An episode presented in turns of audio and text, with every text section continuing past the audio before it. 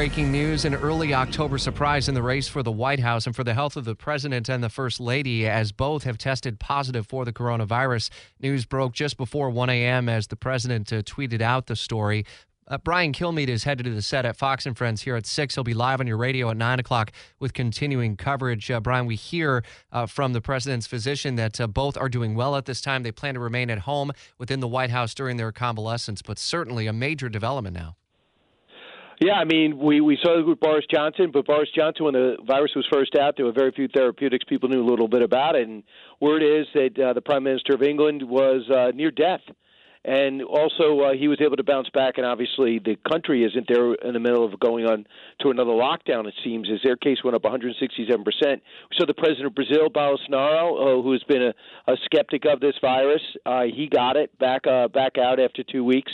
He had some symptoms, but uh, the president of the United States' physician says he expects him. Sean Connolly says, rest assured, expect president to continue carrying out his duties without disruption while recovering. And they say, you know, if you have if you're asymptomatic you could be out and about in about uh, 10 days. And between the different things that they are now using for therapeutics, between the steroids and, in the president's case, he's taken before hydroxychloroquine and remdesivir, um, you would think he would take that if they had severe symptoms. Um, Hope Hicks, as just said, felt a little achy on Wednesday, isolated herself on Wednesday uh, night. She tested positive, reportedly. And then uh, Thursday, the president uh, tested negative. He gets tested every day. He's got those rapid tests. Went and did a fundraiser. Did Sean Hannity last night. That's when I went to bed. You and I have the same schedule. And then got up to find out that the president tested positive as well.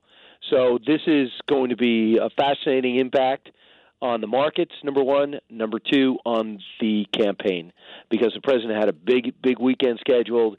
Uh, he has a huge ground game with his the big advantage he has over Joe Biden, who was just starting his ground game. Uh, they decided to, uh, at the last minute to start knocking on doors. The president's been doing that. So we'll see what this means. I mean, the president is the best retail politician. He wants to get in front of his people. He doesn't feel the media gives him a shot and he will not be able to get in front of people uh, for the next 10 days. And they're still wrestling back and forth with the other big story, and that is the debate rules and debate number two for the president. Yeah, two weeks from uh, yesterday, actually, the vice presidential debate is set for next week, and we'll see how this ultimately scrambles the campaign trail. Brian, thanks for the instant reaction. I know you got to head over to the TV set. We'll hear you right uh, out of the chute.